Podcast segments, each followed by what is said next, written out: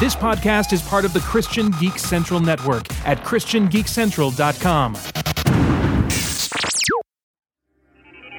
Episode 249 Should Christians Watch Horror Movies? Welcome to the Strangers and Aliens podcast. Strangers.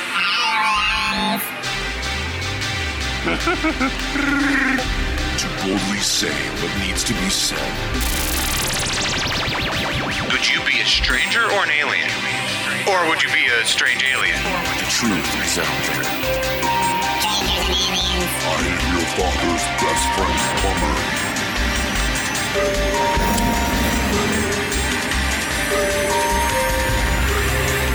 Superman.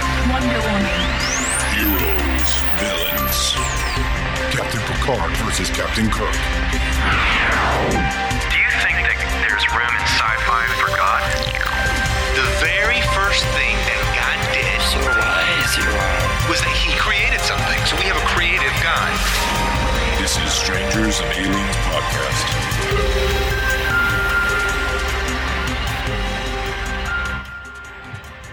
Hello, and welcome back to another episode of Strangers and Aliens, the 249th episode of Strangers and Aliens. Next episode is 250. Wow. Yeah. Steve, we've been doing this for 250 episodes. We have been. Now it's You're nothing. man. it's nothing compared to uh, Sci-Fi Christian. so I think they're on like episode 2,000. Yeah, something like that. 50. yeah, um, something like that. Yeah. because they do four or five episodes a day. But you know, 250. That's that's not that's nothing to be sneezed at. Yep. It's a real milestone, Ben. Steve, what are you doing? What? What are you? I'm I'm just sort of I have an early flight in the morning, so I'm just sort of tucked into bed. I Just sort of really comfy. don't. this Kind of uncomfortable. voice makes me feel very uncomfortable. Oh no, I'm I'm I'm pretty comfortable right now. I, I assure you, Steve, I am not. Do you want me to just like talk normal? or something? Yeah, that'd be be good, nice. yeah. Yeah. we could we can try that. I might even turn on a light, I guess. Yeah, you do whatever you want with the lights, man. I don't Yeah, see just- that, but um, As long as you're talking All right. normal. yeah. Hold up, Mr. Snuggly, you you stay over there. Okay. I usually Mr. Snuggly makes me I don't even want to hear about Mr. Snuggly. a snuggly language. I don't know if we can do this. We have our little Can snuggle we keep snuggle this? language. Can we use this like? Oh, oh. Just to be clear, listeners, we are not all in the same room. No, me and Mr. Snuggly are. Yeah, Evan and I are as well. Yeah. Aye, But aye, in, aye. in, in, a, in a more real sense, just to let people know, my wife wrote a book, and uh, it's up for an award, and uh, we're we're going to be flying out in the morning, so it, it, it is sort of late for us to to still be up, but she's still working on something in the other room, probably another one of her books, her award-winning books. I'm trying to be positive there, Mm-hmm. and and uh, so anyway, so that's what we're going to do in the morning. So, um, and and Evan and I are, are in the same room, Yes. Yeah. and At a table. and we are just feeling the heat right now because it is a balmy 84, 85 In the house. in the house. We haven't had central air for a long time. So, yep. So here we are. I've got the internet that works, I do not. and Evan does not. So he gets to sit with me in in my house. sweat it out. Yep. So Well, that's out of the way now. Let's get to the topic. yes. By the way, episode 250, there is going to be something special. We aren't going to skip over this milestone. We are doing something special and fun.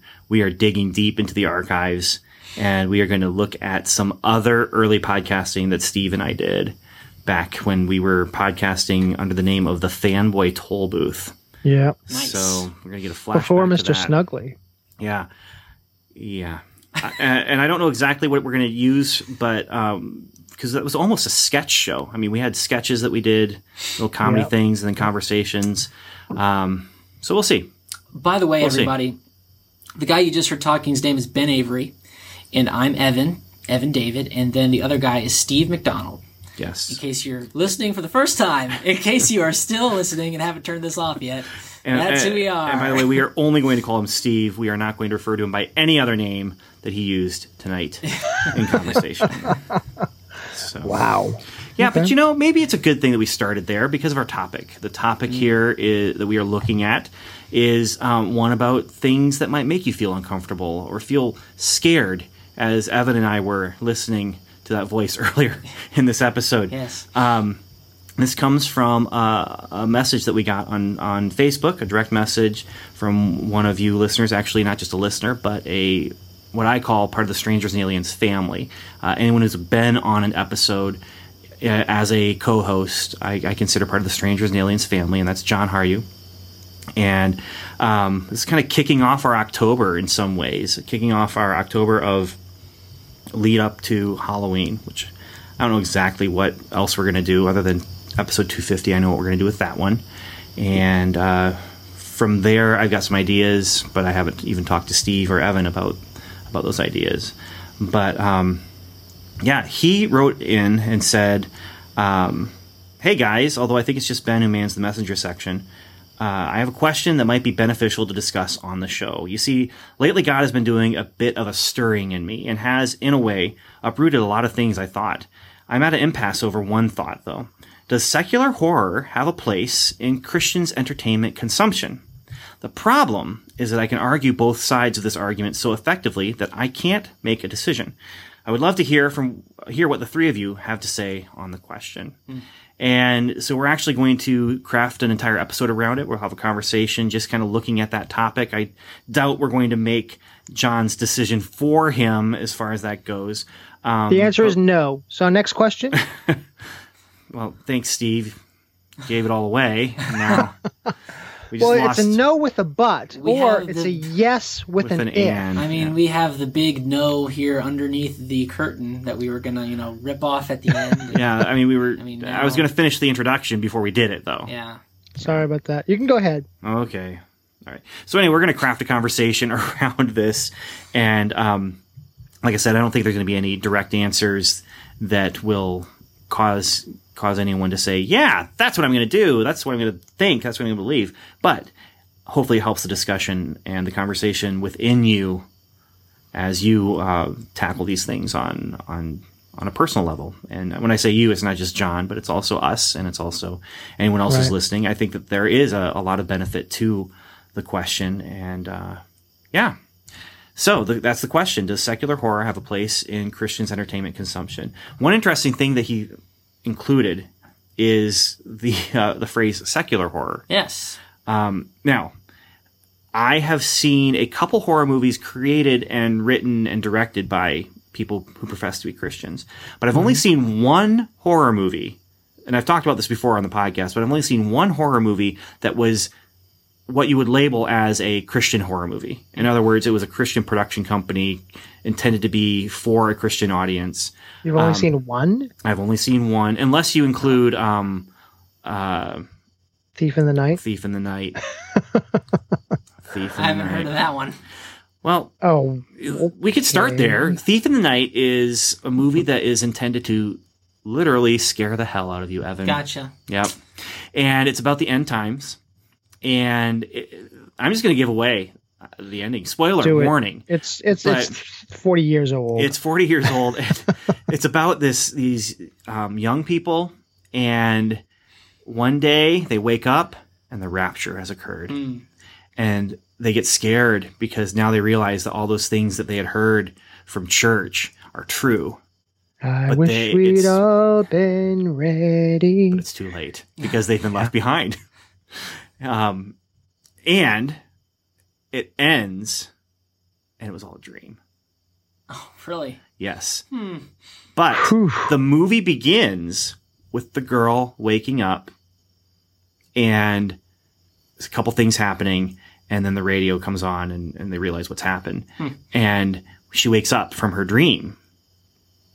And everything that happened earlier in her dream is happening now. Huh. So all the stuff that she dreamed is happening happen. for real. Uh, interesting. That's cool. and then there's a sequel. A couple sequels. Really? So I think there's four altogether. Yeah. Yeah. Yeah. Very interesting. Now this is before Left Behind. This is, I mean, made in the, the late seventies, Right, and, right. and early eighties. Well, that was like the the Christian filmmaking world was end of the you know the apocalypse movies. Well, yeah. I mean, for a while there, Yeah. around the time when Matrix came out, I remember the big thing in Christian filmmaking was end times movies. Um, and it wasn't Left Behind yet, right. but it was It movies was made by the that same were, people. but it was Uh, movies that were clearly capitalizing on the popularity of Left Behind. yeah. because Left Behind itself, that series was a, a big deal. Yep. It was a huge deal. It was like, it was like Harry Potter big in the Christian world. It yeah, was it was. I mean, I, I was working at a, a, a Christian distributor at the time, Christian book distributor at the time, and it was insane how popular each one was coming out. It was unbelievable. I mean, Yeah. it was it was like nothing before it ever was like this. and I was working at Barnes and Noble, hmm. and so I was seeing the same thing. It was amazing. I mean, you look at the the Christian books on the shelves at Barnes and Noble, and I mean, the Christian fiction was a whole shelving unit of left behind and another shelf of other stuff. Um, it yeah, and Walmart had them, and I mean, uh, it was it was big. But then, as far as movies go, they weren't great. They were okay. I can't remember the other ones that what they were called. There's like the Omega Code. Okay, well those had the budget though.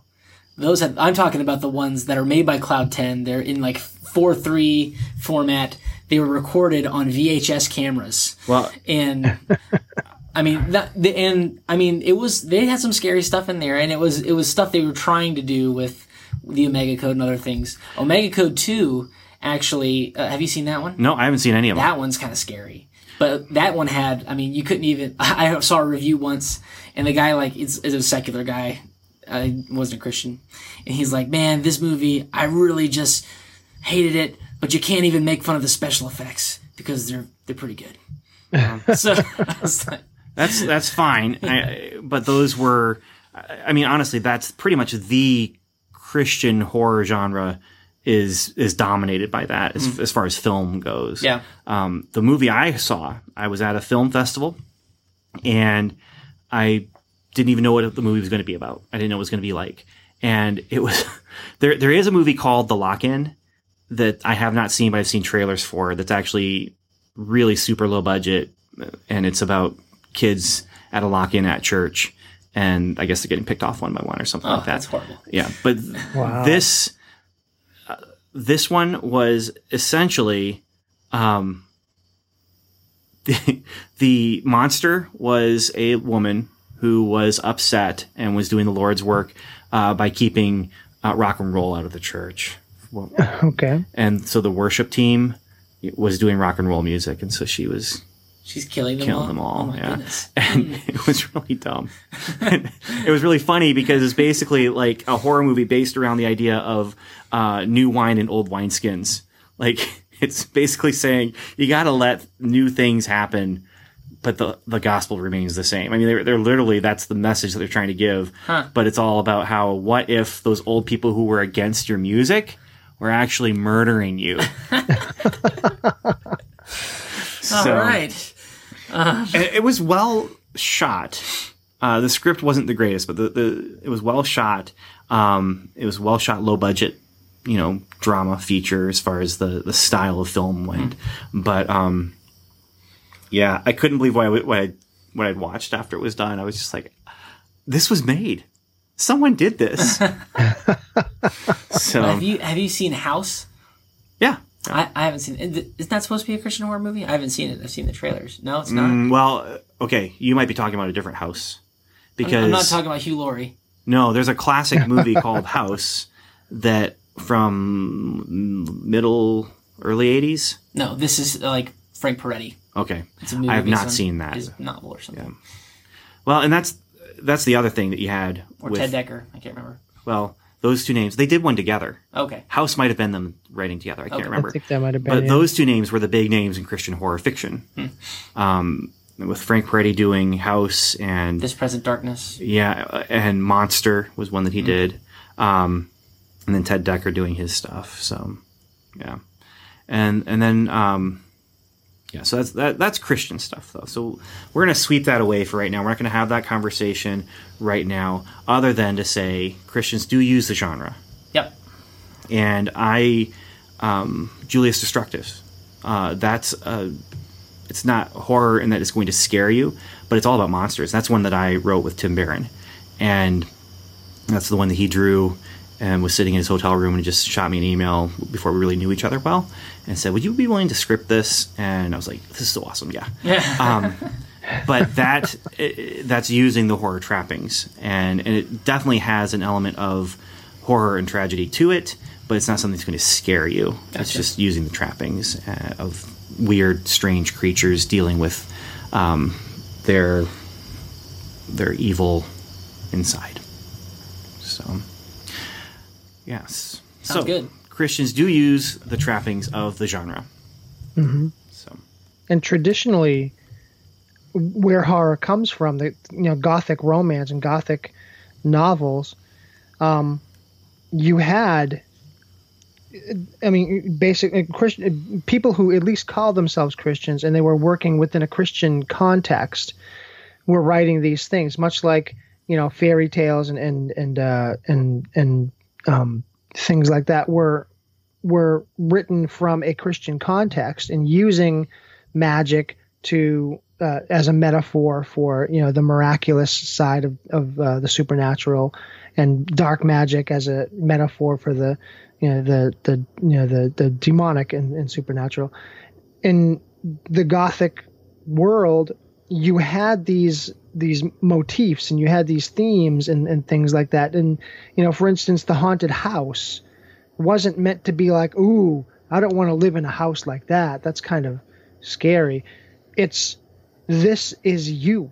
You know, you are this house. And the things that are happening here are metaphors for sin and they're metaphors for you know the, the types of things that you don't want in that house. And when the house collapses, you know, and, and the hero just barely makes it because usually of some you know some virtuous thing pushed him to to be able to get out.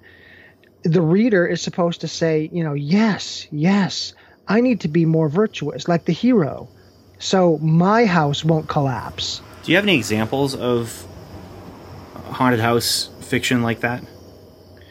um well the the the house of usher follow the house of usher Well, and I wouldn't call it a haunted house story though. it's com it's complex, but it's not haunted in the in the sense that it's spirits and ghosts wandering around. It's it's a, it, the house is the house of the family called Usher. So when things are happening to the family, there's two two people left. If someone wants to read it, this is one of the things I don't want to to, to ruin if someone hasn't read the story yet because it's it's just a fantastic story. Well, that's story. what I was asking though, is just because I don't remember there being spirits and, and that sort of thing that would typically what you think of when you think of something being haunted. Right. Yeah. I, I, I wouldn't say that there's, um, you know, that type of like a, a ghost, woo, that type of a thing going on, but it's a different type of, of haunting, and it's it's those old themes that that inform those things. You know, a, a haunted house could be haunted by, you know, something that's that's beneficial trying to get bad things out of the house. Or you know a haunted house could be something with with you know poltergeist. There's lots of different ways that you could look at it um and that is is you know typically one of the ones that that uh that people would go to to to sort of describe that type of gothic fiction um because I, I I agree that the whole the whole idea of the haunted house in even the modern fiction, I mean, it, it's metaphorical. You know, it- a lot of times the house is used as you know, you, this is you or this is the the main character, and a lot of time the the haunting of the house comes from um, you know things that had happened in the past, things that uh, you know, and they talk about the the restless spirits or whatever who Right, have something that's left undone or whatever.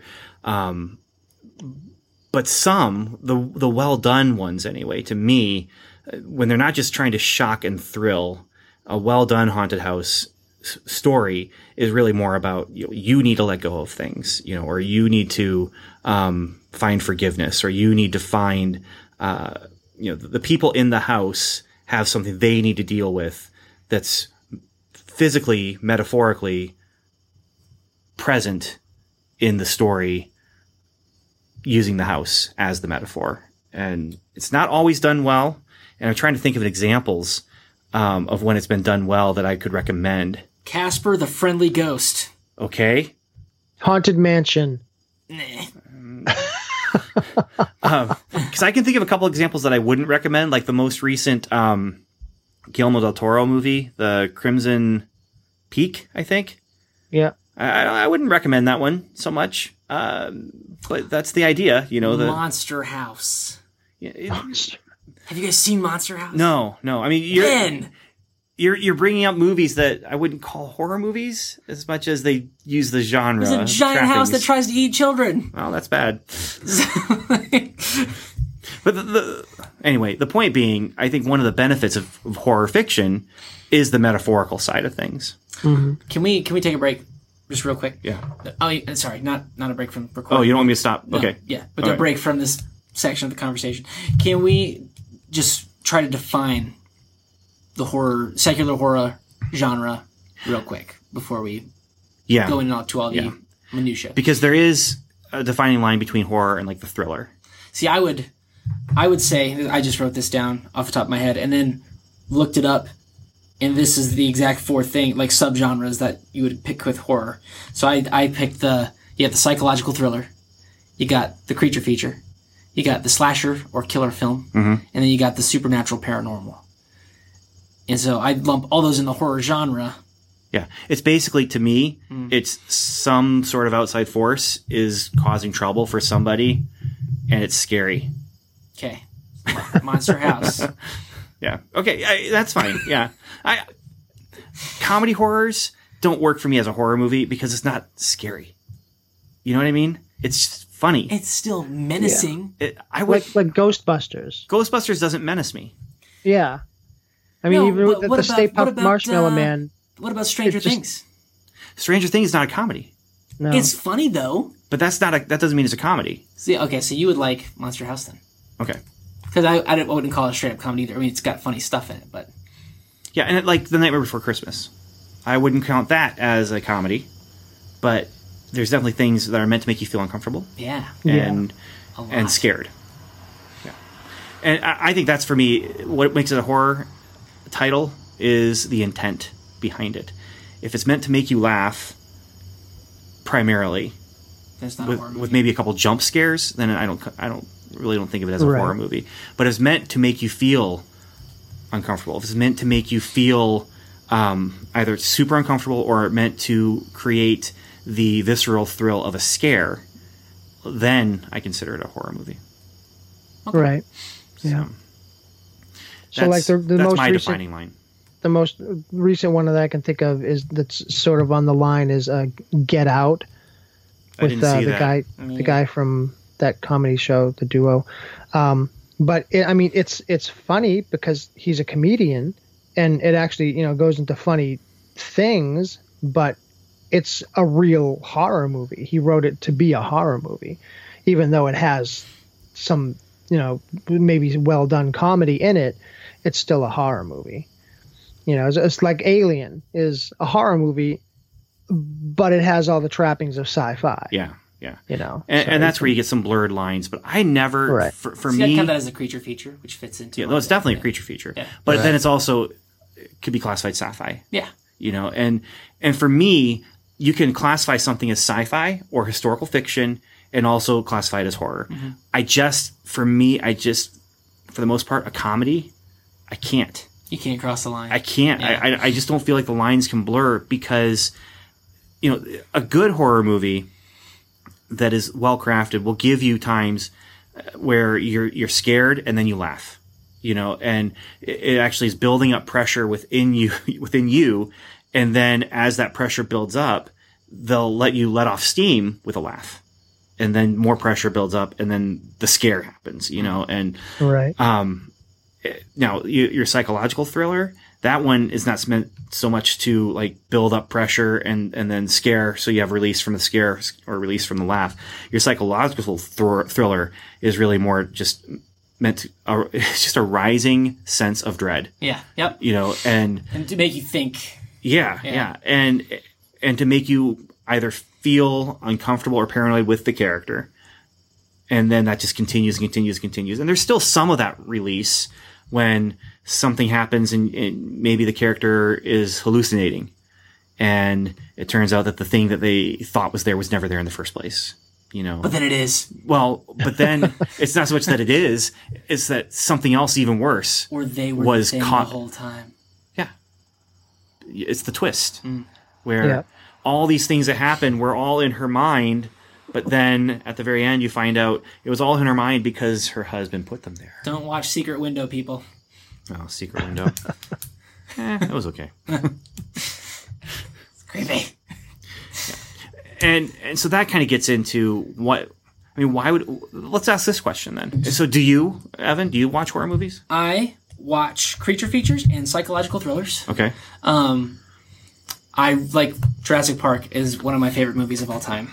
I'd classify that. I mean, it, it could go into the creature feature. Mm-hmm. It's definitely got scary, unsettling things in it, or at least it did. Yeah. Now I just find everything really enjoyable. Um, Okay. That says something about you. psy- psychological thrillers. I like the like I said. I've I've seen like stuff like Secret Window or The Forgotten or um, I just keep naming stuff, but I, I've watched those. Um, slasher films. I don't. I've seen a few. I stay away. Um, and then supernatural paranormal. Nope. And that's for me like that's my hard line. Like if it's if it's a hard horror film with that supernatural stuff, like I've watched like Monster House that is far enough removed from reality for me that I can. I don't know how I feel about it right now, but I have enjoyed You're it. telling me to watch yeah, it. Yeah, I have enjoyed it. I think you would enjoy it a lot. Um, I don't know where I'm at. I think I'd watch it. I think I'd watch it again. Um, so that that sort of thing I, I enjoy, and then you could put that into a creature feature as well, actually, because I mean it, it does have some of that supernatural stuff in it, but it, it's a giant monster house. It's in the title, so. So for me, the I do watch those creature features and the thrillers. Um, we can go into why later if you want, but yes, I do. Well, uh, but that's the question I want to ask right now is is the why. You know, why why do people want to watch these movies?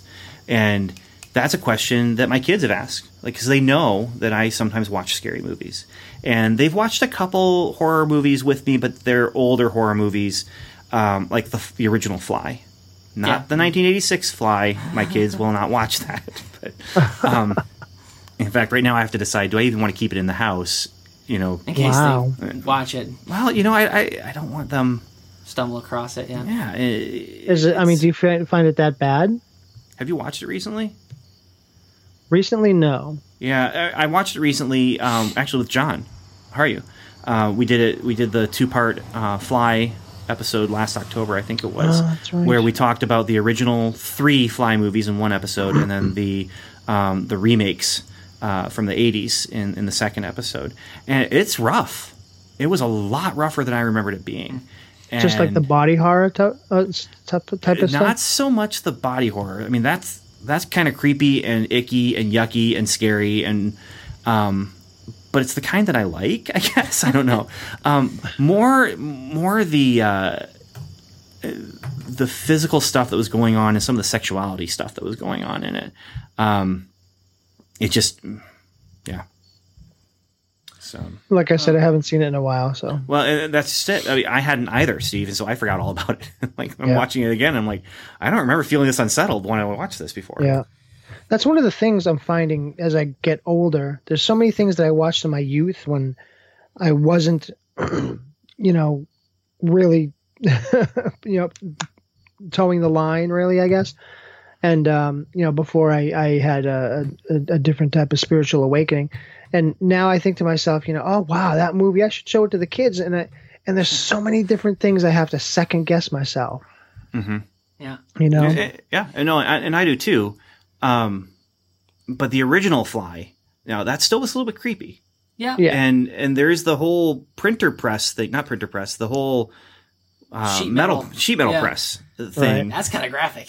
It's close enough to graphic, but they don't show anything. But you sure are thinking about it, Yeah. and they don't have to show it for you to see it. Yep. you know and So there's there's that. But anyway, um, yeah, I I, I can't remember where we were. Why do we Oh, watch the them? why. My kids have been asking then. So why do you watch movies that are scary, Dad? You know, and so the and it's a valid question.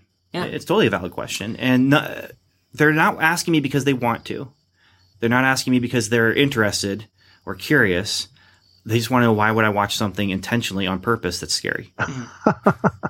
And I'm I'm I find myself asking that a lot of times too. Like I have friends who watch who love horror movies, and I'm just like, why would you watch that? Um, but there is something too, you know, ha- there is something fun about getting scared.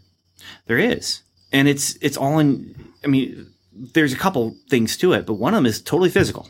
It's Yeah, it's the getting it- the heart wired up and the it, it it totally activates. I mean, getting scared activates the um, what is it? The serotonin in your brain or whatever. It's the same as eating sugar or or getting a, a cocaine high, um, where you have you're adrenalized and your brain likes it yeah.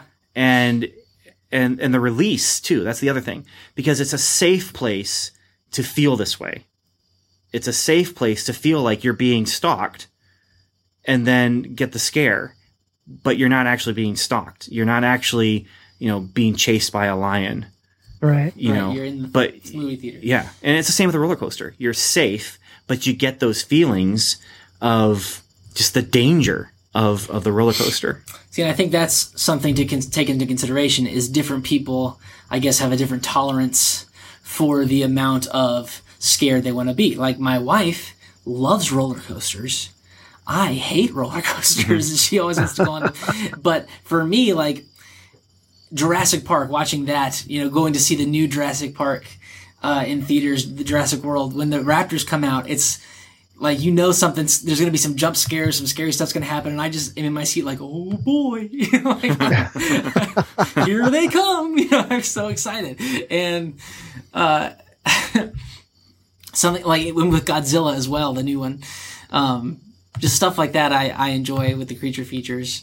Um, Yeah, and Yeah. but it's it's a it's a Weird. physical reaction, and that's one other reason why you know you can sell more popcorn and food at a horror movie. Because you want some comfort. No, no, because your body needs like you're actually your body is wired to respond to fight or flight, Yep. you know, and your body needs fuel to fly, you know, to, to run away or to fight. And so your body, as you're getting scared, actually wants the fuel of the popcorn. See, I would use the popcorn bag and the drink as a buffer between me and the screen, as a security blanket. I, I can't remember if I've told this story on, on this podcast before, but we had a friend um, who I'm not going to say his name because if you're listening and you know my friend Brad, um, You just said his name. yeah, I know, I did that on purpose. anyway, he hates scary movies, hates, hates, hates scary movies, and so we tricked him. First of all, Oh, no. we got him to go to Blair Witch Project with us. Oh, us. why oh, on man. earth would you ever do that? That's a horrible, horrible thing. Yeah, that's why. Oh and so we told Oh. him, we told him we would buy him Never. we, we told him we would buy him his popcorn and and so we did. We bought his ticket and his popcorn and we watched the movie. And he spent the entire movie between me and my friend dave uh, with his legs pressed out his knees pressed out against ours and his hands like against us. And just totally freaked him out right? So the next movie we were going to go to or maybe not the next movie but my friend dave and i we we, we planned this. Oh boy. Final Destination. That to me, that's not as bad Now, hold on. as Blair Witch. Well, for me, it was. Okay. Um, I felt really bad after Final Destination because of how there's so much buildup for all the different kills Gotcha. that are happening. And it's a slasher movie. Is It's a- just a lot more gory? there's little to no gore in Blair Witch. it. Okay. Right, but like, No, Final Destination is all about how um, someone has a premonition that the plane is going to blow up in the sky and doesn't get on the plane, and four of the friends don't get on the plane. And so now these people were intended to die on the plane. on the plane. And so now death is taking them down one by one in the order that they would have died on the plane. Hmm. Okay? And so all it is is Rube Goldberg machines, Rube Goldberg machines of death. And so you have the person going in the bathroom to take a shower and they're stepping on the water. There's water on the ground. There's a radio. Is it going to fall into the water and they're going to get electrocuted? Oh, And there's all these different things. And the whole thing is just build up, build up, build up, build up, build up until the payoff is they die. You know, and it's usually in a way that they've set up with Chekhov's uh, in this case shower curtain you know and they set it up the things are all there you know but then it happens and you're not expecting it to happen exactly like that. Okay so we're there with brad and he's sitting there with his popcorn and there was one jump scare where the popcorn went everywhere. He just he's just whoa! And the popcorn flew up in the air and it went all over everywhere. And when we came out of that movie, I mean, he was he was rattled. Hmm. His nerves were so rattled. I mean, he looked like he had been through a, a war. He looked like he had a mild like PTSD kind of thing. I mean, it was just it, it just was. It, it, we and I vowed never again to try and do that. But the way we got him to go was, we said it's called Final Destination. It's it's an action movie like Passenger Fifty Seven. You know, it's it's just about a plane and some people on a plane. And he didn't even know it was supposed to be a scary movie. Ugh, horrible. Did you not let him see the poster or anything? he couldn't tell from the poster. Oh. I- yeah. Wow. Wow. See, for me, you would have to tie me down with chains to get me to watch the Blair Witch Project. like, Did you see it? I've seen some of it, and just even the parts that I've seen, I'm just like, nope, Oh, nope, I mean, I can't imagine it scaring someone today. really. No, no. I mean, I can't imagine someone who's who watches any movies at all.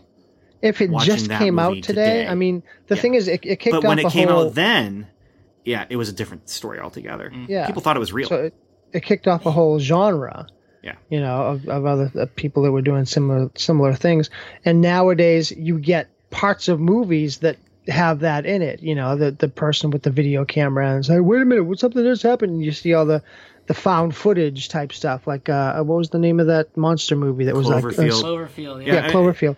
You know, so you you get stuff like that now, but the thing is, if that had come out then, I mean, if that hadn't come out then, then Something else you- would have. you uh, something else would have. But if that type of thing came, I mean, it's just War of the Worlds, same thing. The the radio play, you know, you it, it would be so difficult to do it nowadays. But you know, it, they redid it in the '60s and modernized everything, and people were still calling into the station saying, "Is this real? Is this real?" So it's like it it still can have that effect. It's just so difficult. But if you didn't have the first one, and it just came out today and it was starting off a new genre i mean who knows? So it's it's but you know you, you can't you can't look back and say you know oh well that that exact same things playing today wouldn't have you know the same effect because it's it's Well, what, what I can say, what I can say though, Steve, is if someone hasn't seen that movie, but they've seen tons and tons of movies because they watch movies and they watch that movie, it wouldn't affect them as much. Right, I, I really don't think so. I mean, there was Yeah. there was decent sound design, but the acting was horrible, I'm still not going and to watch it. and it was ad libbed by these people who aren't actors right and it was you know and that added to some of the charm i guess and added maybe to some of the the verisimilitude of it but Yep. it just yeah anyway um so that's but, but that's kind of one of the whys is the physical reaction that you get and the thrill that you get um but I would I would suggest that some of the whys are also the, the metaphors that you get and that you can build in a horror movie that come out of just these the prime idea of good versus evil. right I mean that is uh, one of the most interesting things to me about the horror genre. It is it's the one genre where you can really have your characters believe in good and evil. Now they try and subvert it sometimes, but um, in so many of these movies, you know, God and the devil are portrayed as real.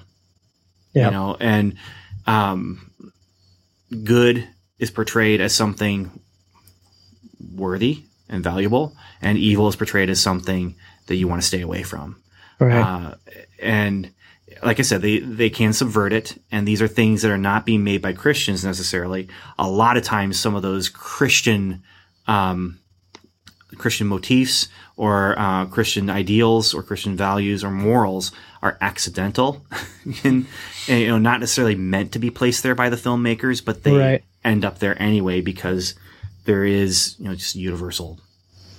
Good I mean, Yeah. there is there is truth. You know, there's Yeah, like the, the the cross warding away vampires. right. That's you know, that's it's the, like- probably the best example, Steve. Yeah, um, is that's an example of something fictional that when you write the fiction oh well why would the cross have power because of this jesus person who mm-hmm. people believed in you know and and then you subvert it by saying it only has power if you believe in it right. or um, so it's not actually the, the cross doesn't have power because of what Christ did on the cross.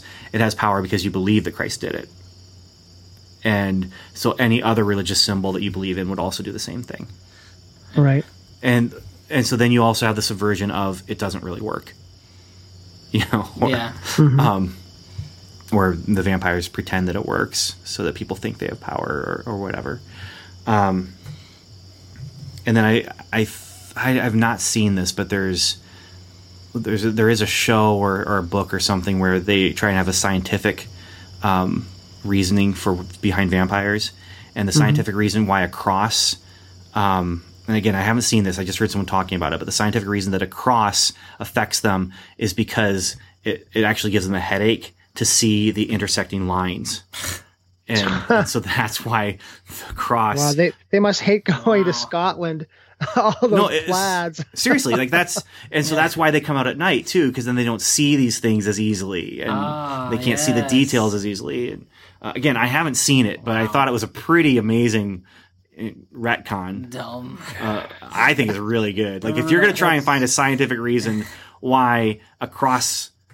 Uh, you can't see my hands right now, but I just you know did the my hands cross and horizontal and vertical. Um, if you want a scientific reason for why that happens, and you're creating a world where God does not exist, and you know there there is no power in the cross, that's I think pretty good. I think that's pretty amazing.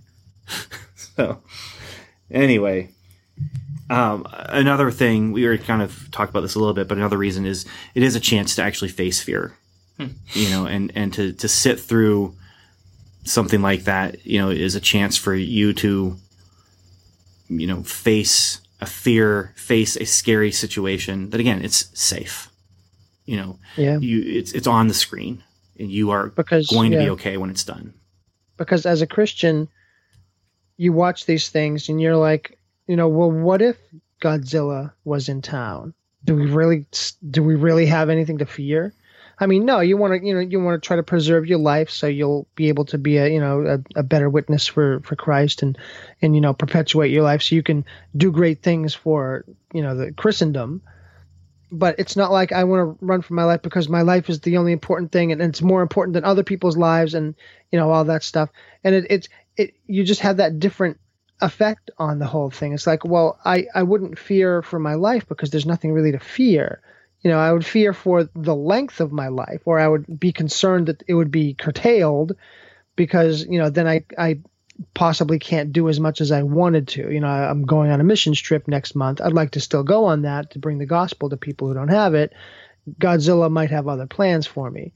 So you know watching it nowadays, it's sort of like you can just sort of take a, a you know a, a step back and look at it in a different way, and you don't have Well, I that mean- fear.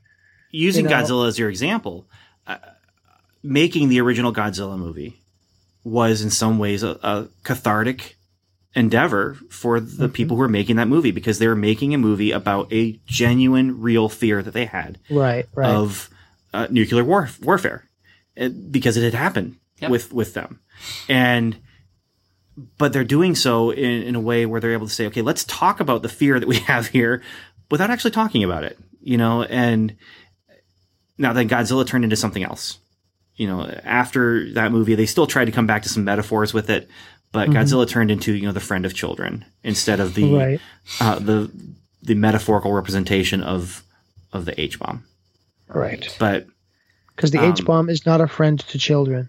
it is not a friend. This should be stressed. um, it, but that's again some of these some of these things, and so that's where I see a lot of benefit in in horror as a as a as a genre that writers, you know, especially Christian writers, can use is is the metaphor.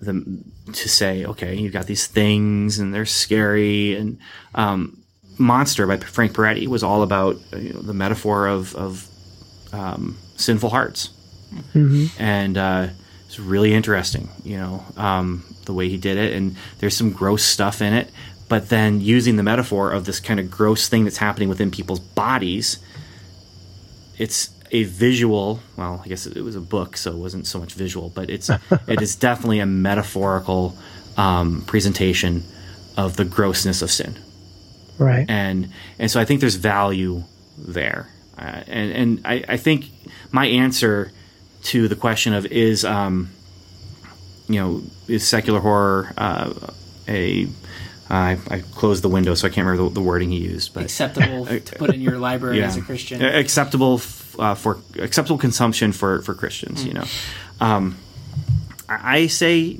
Steve, you, you started out with it's no, but or yes if. You know, I, I think that there's some truth to the the no and yes. Um, for me, I mean, I I look at horror movies and there are there's definitely a line that I don't want to cross with the kind of stuff that I watch. First of all, can I handle it? That's one question. And second of all, what is what is the message that it's giving me? Um, and and sometimes the message that it's giving me, I'm able to sit through even if it's like a totally corrupt message because I'm able to discern and and I'm seeing the corrupt message. But even seeing this corrupt message, I'm having the conversation about well, why is it corrupt? You know, um, that's not necessarily the best thing to do, and I wouldn't say use that as an excuse to watch anything you want to watch because um, that's not a great thing. You, you you can't say oh I, I can watch this this. Uh, pornographic film because it's actually showing me what's not okay. It's a cautionary tale. Yeah, exactly. The cautionary tale. a lot of times, the cautionary tale is used as an excuse to show the things Right. that they're cautioning against. because there is a way to put those things in your story without showing them or describing them in graphic detail Yeah. and all those Yeah. things. exactly. So, It's sort of like if you're writing a book, and in the book it says, and then John swore, and then it goes off, you know, and tells the rest of the stuff. I mean, did you just, as a, a Christian writing a book, did you just swear? You Well, know, or or you know, and he it's easier to do in writing a name and- book than it is in writing a screenplay. Yeah. Oh, much you know, much easier. Yeah. And but but, there there are ways ways around around. it. Yeah. yeah. and in some ways they're going to be more artfully perceived and some ways they're going to be perceived as a complete cop out and some ways are going to be more artful than others and that's what you have to be aware of you know and, and you know you don't just need to be aware of what are you presenting you also need to be, be aware of your own personal uh, this is for the artist your own personal limitations on your abilities to be able to present these things and anyway i mean it, for me, it all comes back to 1 Corinthians six twelve, and which is the let me get my all things are lawful for me, but not all things are helpful. All Right. things are lawful for me, but I won't be dominated by anything. Um, and and for me, the all things phrase I think gets misused a lot because clearly not all things are okay. You know, there all are not clearly sinful things. yeah, I mean, clearly, we can all agree, even though you may not agree where the line is drawn, we can all agree there's lines, Yeah. you know. But the whole idea here is, as you are looking at something, and and this is where you do get. I'm not getting postmodern with this. We have different um, capacities for things where we can say, um, this is something that is okay for me, even though Evan says this is something that's not okay for him. Because for both of us, we might be able to do either one of these things, but for me, it's more beneficial, and for him, it's not beneficial. And that's why, um, when Evan and I first met and we started having conversations about magic and stuff like that, my my goal has never ever been to convince Evan that you need to do the things that I think are okay because as you know whenever i've had those conversations with him especially early on when i didn't really know much about why he was saying what he was saying or much and i'm learning you know what are the lines he can he's drawing um my goal was just to see okay so what's beneficial for for evan and if if this thing is something that bothers him, why does he need to watch it? You know, because Yeah. it's it's not necessary. You know, and so that's that's where I would come down on on horror movies. Uh, some of them, and I'll admit, you know, I don't watch every single movie, horror movie or not. I don't watch every single movie with an eye toward how is this going to cause me to have, you know, some new insight on my relationship with Christ. You know, sometimes I'm watching something just to laugh. Yeah. And and sometimes I'm watching something just to be just to be taken away and find some rest, you know, and and laughter is a part of rest or um, just seeing like I like watching old movies that are not good. okay. I do. I enjoy watching them Yeah, yeah. I'm, and part I'm of right the part of the enjoyment comes from being able to laugh at it or with it mostly at it i guess but some of it comes from you know just being able to, to sit back and and not have to worry myself about bills Yeah. you know, stuff like that um but then there are worthy artful movies that do allow you to take consideration of the world around you and and the things you believe and um, the things other people believe. And again I, I just come down to though i know that there are people who can handle things better than i can. And i trust them. For me, uh, my line, like I said with magic, is uh, usually in flux because it's just something I, I'm always praying through. I'm talking to different people about it. And I'd say I'm even in a different place than I was when we recorded that magic episode. But for me, it comes down, for horror movies anyway, especially those supernatural ones, um, I'm not going to be able to sleep at night. And it's, I'm just gonna, it's gonna fill me with anxiety and dread and, um, it definitely will ramp up my prayer life. so maybe that's a good thing. You know? well, and, and, but what, what you're describing is exactly why my kids ask me right. why why do you watch it because they are picturing watching a movie that fills you with anxiety and dread Mm-hmm. and i know my limits and sometimes i'll end up finding myself in a place where uh, this was too much Yeah. Mm-hmm. final destination was really close to being too much for me and it definitely made me feel really guilty about you know. but um it, anyway um but that's where you you know your limits. And Mm-hmm. And so, and I think that's that's something definitely to consider in your your consideration of should Christians do this, because you know Philippians four eight only think about these good things, you know, and like we said, some horror movies they can cause you to think about those good things because of the metaphors in them, and but then there's other times that, like you said, where it's too far, and it instead of Yeah. becoming a thoughtful, edifying uh, dip in the fear pool, it's you've jumped into the deep end and you're drowning. Right. So Yeah. Well, and and they're causing you to think about the positive, but they're causing you to think about the positive by feeding you the negative. Yeah, and if all you, You get know, is the and- negative, and you, they're just assuming that you're going to get the positive, uh, you know, just by contrast. Sometimes people, I mean, that's why Darth Vader is on kids' lunch boxes. You know, it's stuff like that. It's because it just gets popular, and you know, it becomes the face of something. So you have, you know, Mickey Mouse in a Darth Vader helmet and stuff like that, and you're just like, But they're It's- dressing Mickey Mouse up as a serial killer exactly, who's killed you know, a room full of children. exactly. So But guys, you know, he it gets turns boo- back to the good He side. he does, he does. But would you do the same thing with I don't know? Let's say there's a murderer. no, No, let's say there's a murderer in real life, and they do the story of his life, and he finds Jesus in prison. Are you going to put his face? You know, it, I've got Darth Vader action figures in this house. My six-year-old son plays with them. Darth Maul is in. You know, he he loves getting Darth Maul out to scare my wife because she hates Darth Maul. You know, uh, okay, yeah, eh, eh, Darth it- Vader's it- a, a child killer. yes. yes, but he's But Tell me he's not. he he is. Without he's that a symbol of evil. without that character, you couldn't have this this story of redemption he's trying to tell. I think he fails, but you know that's a conversation for another day. But he, he, you don't have, you can't tell the story without having something like that. And it's a redeemable evil, and you have this irredeemable evil, and that's even worse. And so when the redeemable evil does something to the irredeemable evil that you know gets rid of it, it it's like starts that whole thing, and I understand that. You know, that's that's part of the you know the the inner process of these stories. That's how it's it starts to work on you. You know, It is personally, interesting.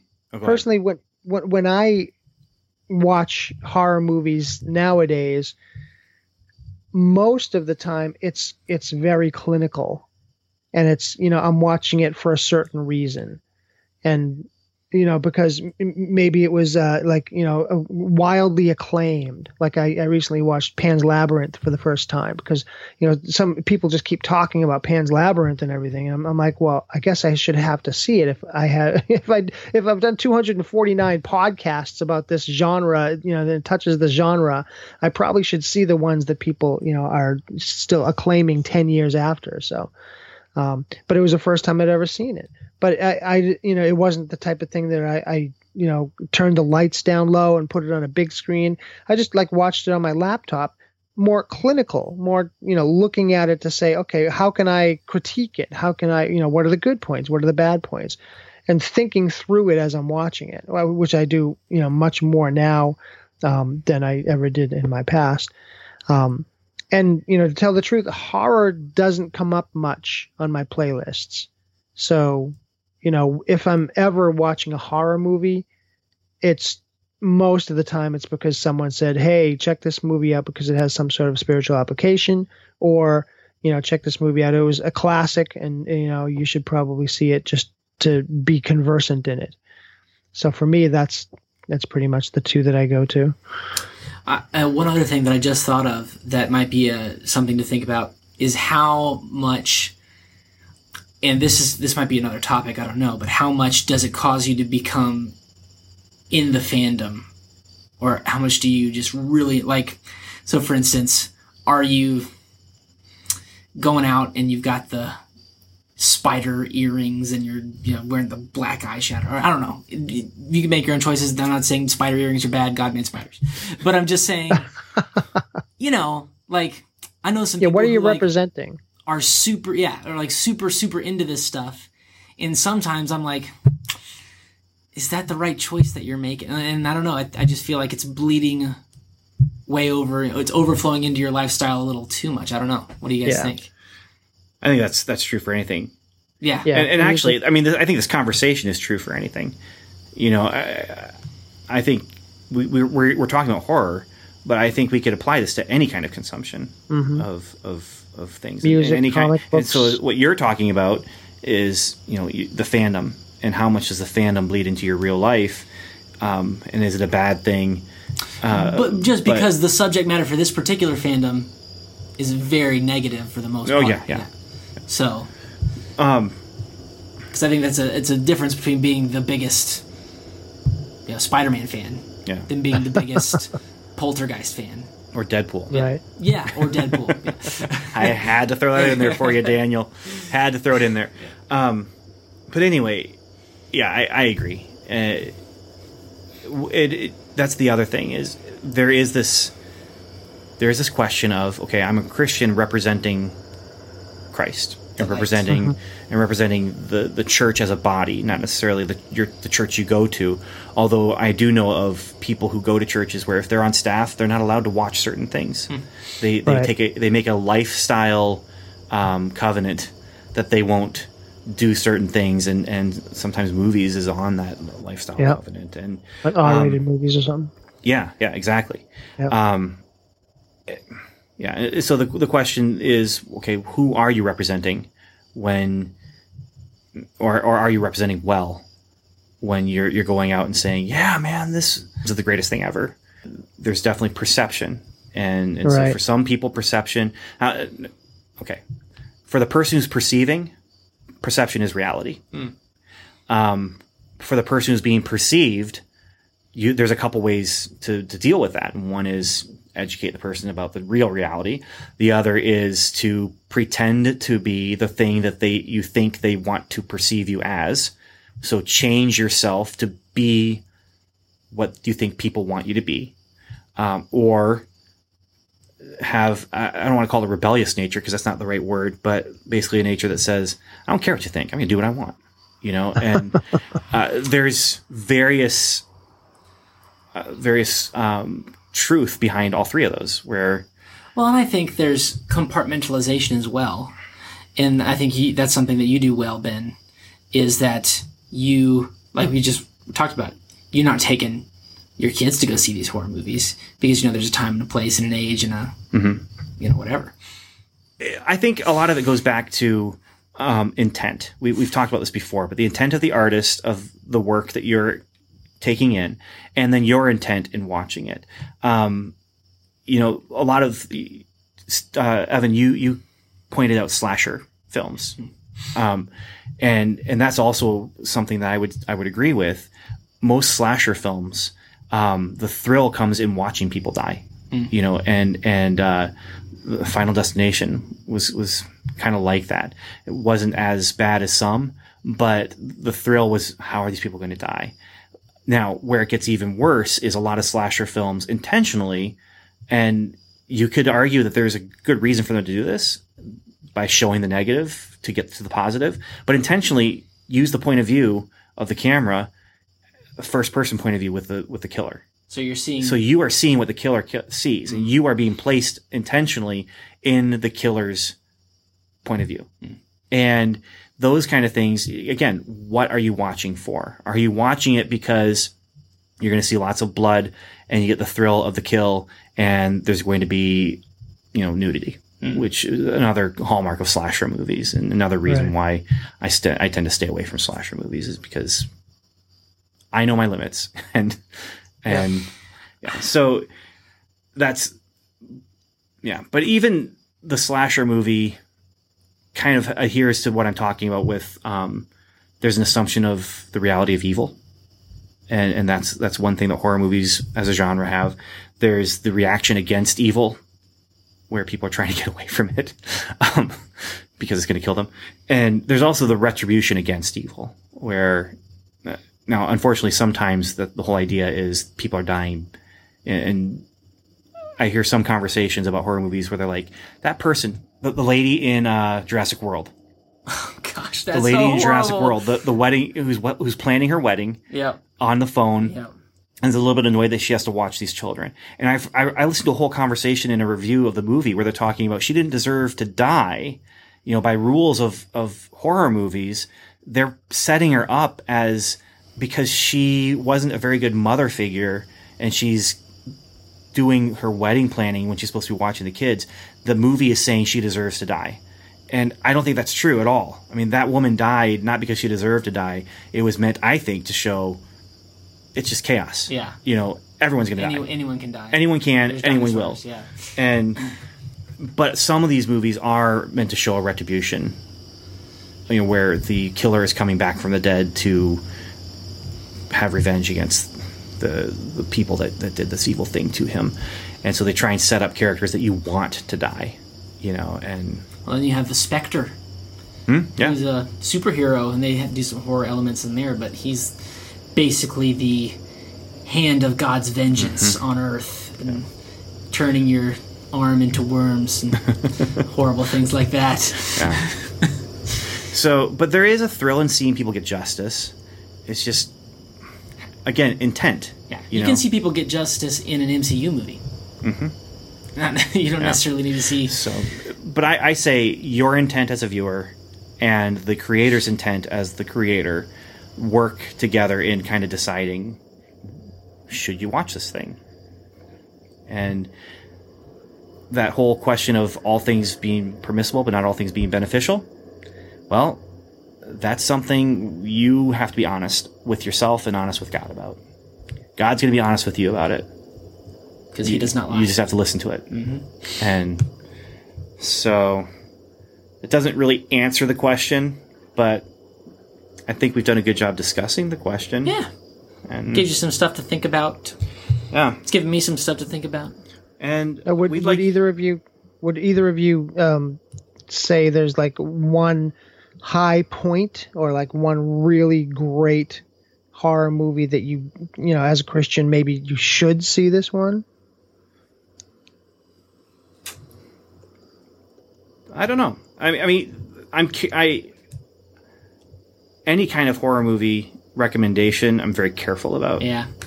Um. So, I mean, recently there was The Shallows, Oh, hmm. which for me was kind of the triumph of the human spirit kind of thing. yeah. Um, then there's Signs, which I don't know if it's actually scary, but I like what it's saying. I'm sure it was scary. Did you see it? Yeah, I did. Okay. I, I have seen that one. Um, yeah, and I go back to like Jaws and Alien as well. hmm You know, but again, Alien, A- Alien, very rough on language though. yeah, and that's that's just it. I mean, I, I anything I recommend, I have to be really careful about recommending Yeah. it Yeah. because you know different people can handle different things, and so I would never say you have to watch any of those movies, um, ever, Ever. ever. I would never say you have to. Yeah. Um, and But I, I think there's beneficial conversations that can come out of those. I just really like. Uh, Monster House. I was gonna say Godzilla 2014, man. I don't know if you count this as a horror movie, but it's a It's close. giant monsters. The, the giant monster movie. I I've never been scared by a giant monster Yeah. movie because there's just it's so removed from reality. yeah. But like the first Godzilla movie, when they show the after effects of what he did, and there's all these you know people with who've lost their homes and who are injured and who are have lost loved ones, that's horrifying. Hmm. You know, and so I, I would count them as as horror movies in intent Yeah. if not in actual horror. So I could.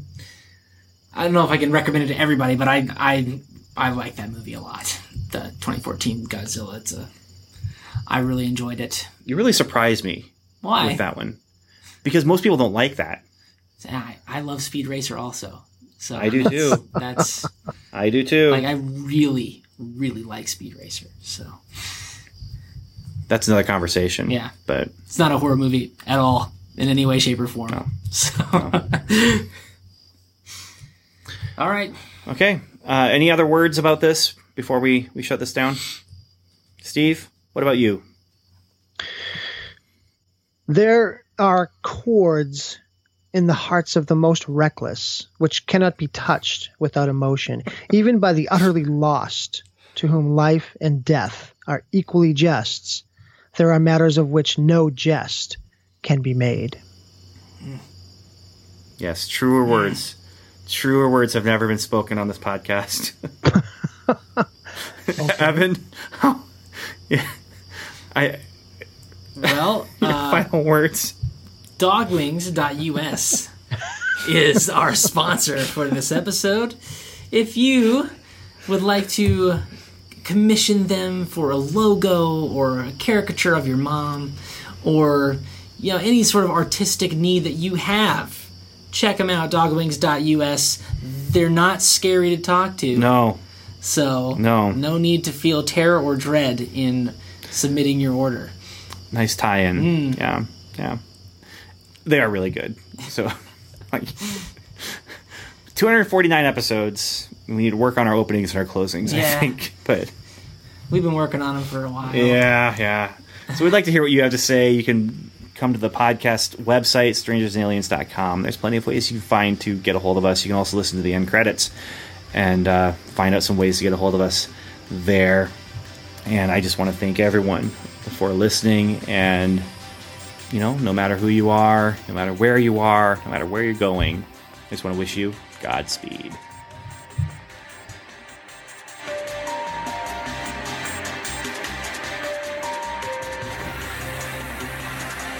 You've been listening to the Strangers and Aliens podcast hosted by Ben Avery. Evan David. Steve McDonald and Dr. Jason O'Neill. Our music was composed and mixed by Tim Leffel. We'd love for you to join the conversation by going to our website at strangersandaliens.com where you'll find show notes, articles, reviews, and more. You can also email us directly at podcast at strangersandaliens.com. Or you can join our social media conversations by following us on Twitter, where we are at Strange and Alien, or liking us on Facebook at facebook.com slash strangers and aliens. Or leave us a voicemail by calling the Strangers and Aliens hotline. That number is 1 804 3781. And once again, thanks for listening.